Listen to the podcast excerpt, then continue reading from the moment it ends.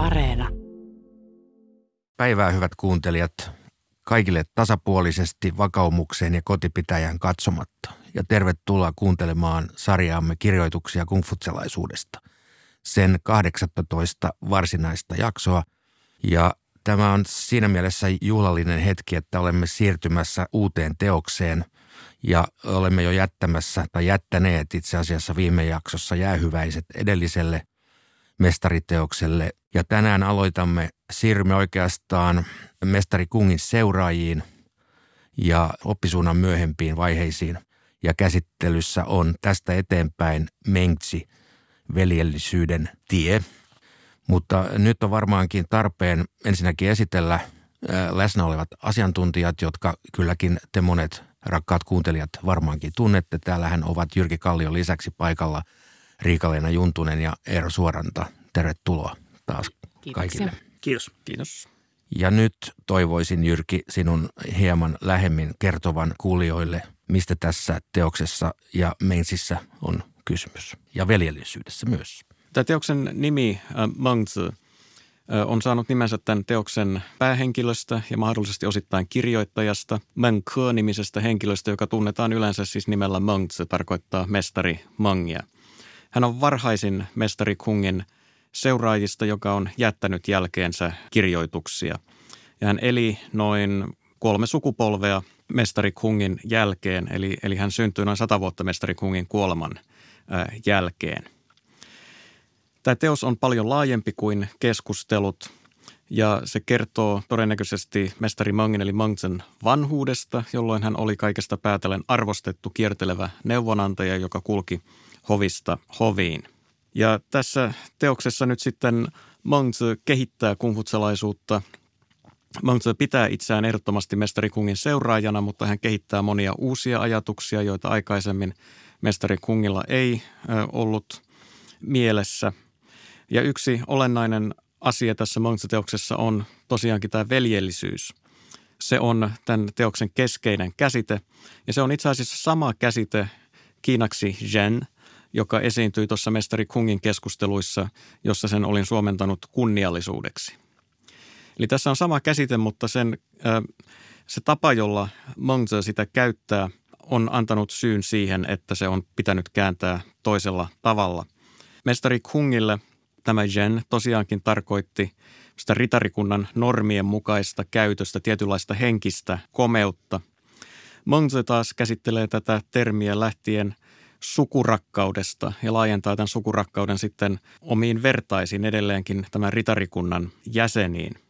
Entäpä Riika-Leena ja Eero, miten te luonnehtisitte tätä nyt alkavaa järkälettä? Tässä on mun mielestä mielenkiintoista se, että miksi nämä herrat itse ei niin kuin kirjoittanut ajatuksiaan ylös ja miten ne kirjautu ylös vasta myöhemmin. Tosin Mönksihän ilmeisesti osin on saattanut kirjoittaa nämä, mutta tähän oli, oli itse asiassa Jyrki antanut kirjassaan selityksen, jonka tuossa luin ja jonka nostasin tässä esille.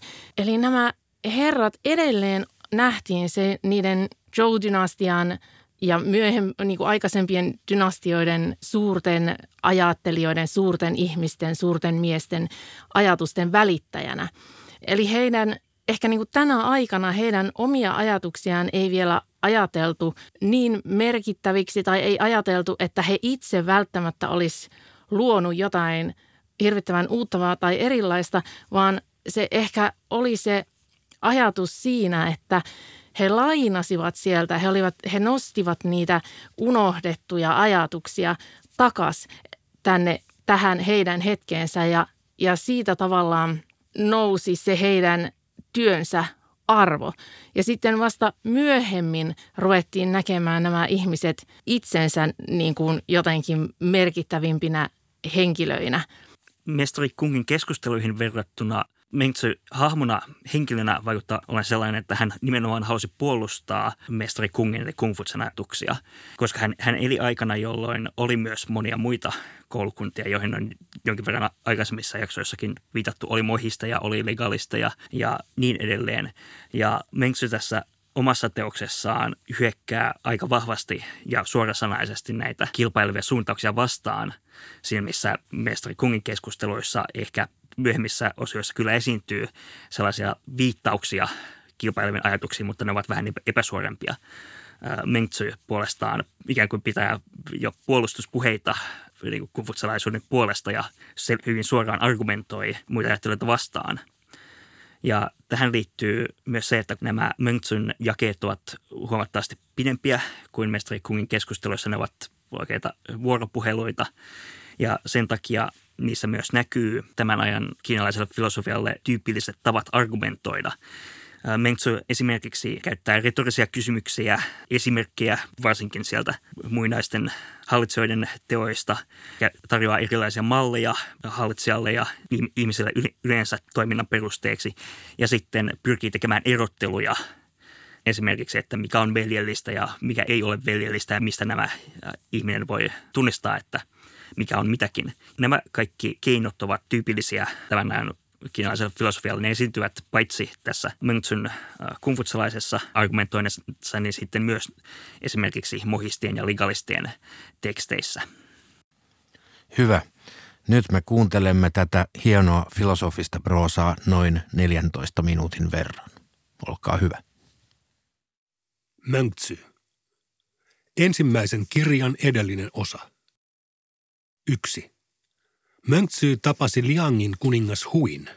Kuningas sanoi, kun vanhus on tullut tänne piittaamatta tuhannen liin välimatkasta, niin kaiketi hänellä on tuomisinaan jotakin, josta on hyötyä minun valtakunnalleni. Mönksy sanoi, miksi kuninkaan pitää puhua hyödystä? Riittää, kun on veljellisyyttä ja oikeamielisyyttä. Kuningas kysyy, miten saisi hyötyä valtakunnalleen. Neuvosmiehet kysyvät, miten saisivat hyötyä perheelleen. Ritarit ja rahvaan miehet kysyvät, miten saisivat hyötyä itselleen. Kun ylhäiset ja alhaiset kahmivat toistensa kustannuksella itselleen hyötyä, valtakunta joutuu vaaraan. Kun kymmenen tuhannen sotavaunun valtakunnan valtias murhataan – Teon takana on varmasti tuhannen sotavaunun läänitysmaan valtiassuku, ja kun tuhannen sotavaunun läänityksen valtias murhataan, teon takana on varmasti sadan sotavaunun läänitysmaan valtiassuku. Kymmenestä tuhannesta tuhat tai tuhannesta sata ei ole mitätön määrä, mutta se, joka sivuuttaa oikeamielisyyden ja panee hyödyn sen edelle, ei ole tyytyväinen ennen kuin anastaa koko valtakunnan. Kukaan, jolla on veljellisyyttä, ei hylkää vanhempiaan ja muita sukulaisiaan. Kukaan, jolla on oikea mielisyyttä, ei jätä valtiastaan mielessään taka-alalle. Kuninkaan tarvitsee vain puhua veljellisyydestä ja oikeamielisyydestä. Miksi teidän pitäisi puhua hyödystä? 2. Möntsy tapasi Liangin kuningas Huin. Kuningas seisoi lammen partaalla katsellen joutsenhanhia ja hirvipeuroja ja sanoi, iloitsevatko jalotkin miehet tällaisesta?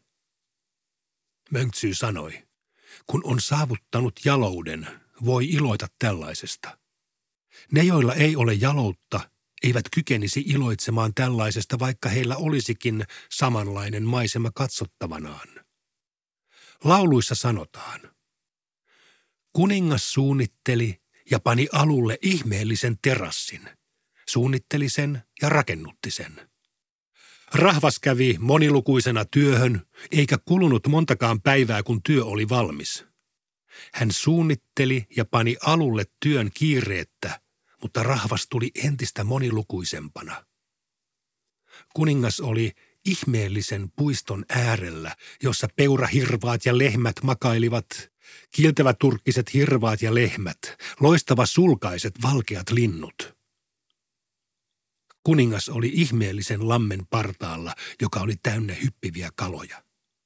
Kuningas Wen rakennutti terassin ja lammen rahvaan voimin – Rahvas piti näkemästään ja kutsui terassia ihmeelliseksi terassiksi ja lampea ihmeelliseksi lammeksi sekä iloitsi niiden hirvistä, peuroista, kaloista ja kilpikonnista. Muinoin jalot valtiaat iloitsivat rahvaan myötä, joten he saattoivat iloita vapaasti. Sitä vastoin Tangin julistuksessa kerrotaan rahvaan sanoneen – Päivän kehrä, milloin hiivut, minä kuolen yhdessä sinun kanssasi. Rahvas halusi tyranni Jien kuolevan kanssaan, joten miten tämä olisi voinut yksin iloita terasseistaan, vesialtaistaan, linnuistaan ja eläimistään? Kolme. Liangin kuningas Hui sanoi, me, kurjimus, paneudumme koko sydämellämme tämän valtakunnan asioihin. Kun virran tällä puolin käy kato, siirrätän täältä väkeä virran itärannalle ja siirrätän sieltä hirssiä virran tälle puolelle. Toimin samoin, kun virran itäpuolella käy kato. Kun katson naapurimaiden hallintoa, niin missään ei olla yhtä paneutuvaisia kuin me kurjimus olemme. Mutta mistä johtuu, että naapurimaiden väkimäärä ei vähene, eikä meidän kurjimuksen valtakunnan väkimäärä kasva? Mönksy sanoi. Kuningashan on hyvä sotimaan, joten sallinette minun ottavan sodan käyntiin liittyvän esimerkin. Kun rummut pauhaavat, taram, ja aseiden terät lyövät yhteen – Jotkut sotilaat heittävät maahan kilpensä ja juoksevat pakoon laahaten aseita perässään. Jotkut pysähtyvät juostuaan sata askelta ja jotkut juostuaan viisikymmentä askelta. Onko se soveliasta, että viisikymmentä askelta juosseet nauravat sata askelta juosseita? Kuningas sanoi. Ei ole. Nekin, jotka eivät juosseet sataa askelta, pakenivat yhtä kaikki. Möntsy sanoi.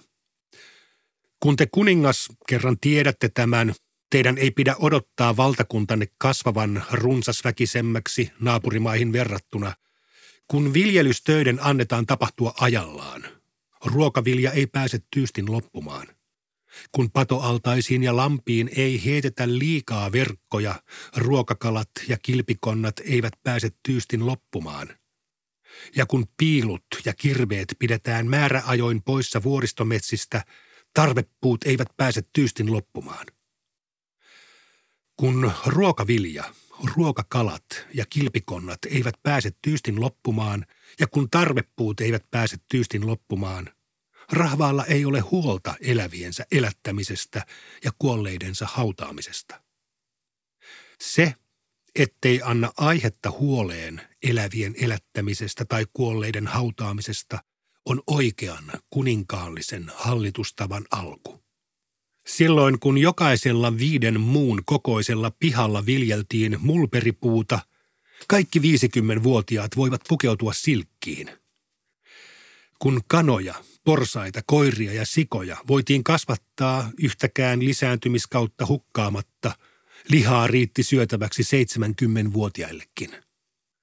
Niinpä sata muuta viljelysmaata riitti pitämään nälän loitolla isoltakin perhekunnalta, kunhan lisääntymis- ja viljelykausia ei hukattu.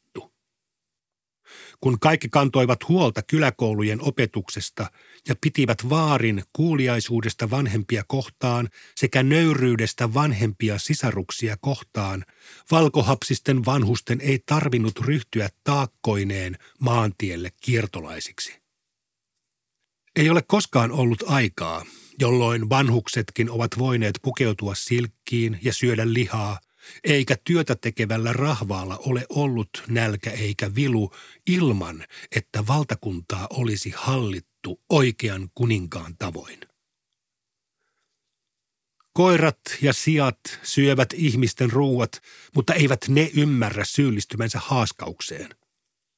Maantiellä makaa nälkään nääntyneiden ihmisten ruumiita, mutta ei tie ymmärrä syyllistyvänsä heitteille jättöön. Ihmisiä kuolee, mutta siitä sanotaan, ettei se ole kenenkään syytä, vaan seurausta huonosta satovuodesta.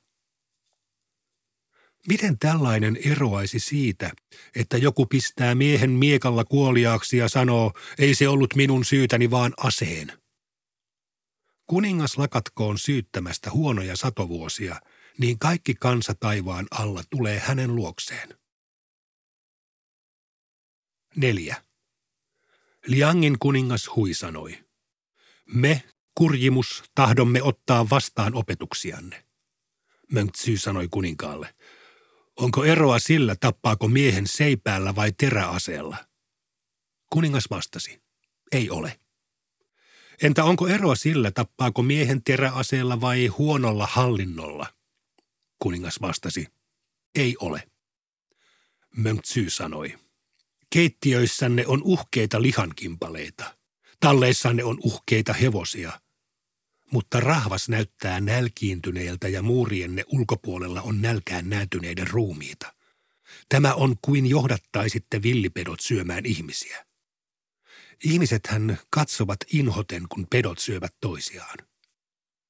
Jos rahvaan isät ja äidit hallintoa hoitaessaan eivät kykene olemaan johdattamatta villipetoja syömään ihmisiä, niin mitä rahvaan isiä ja äitejä he silloin ovat?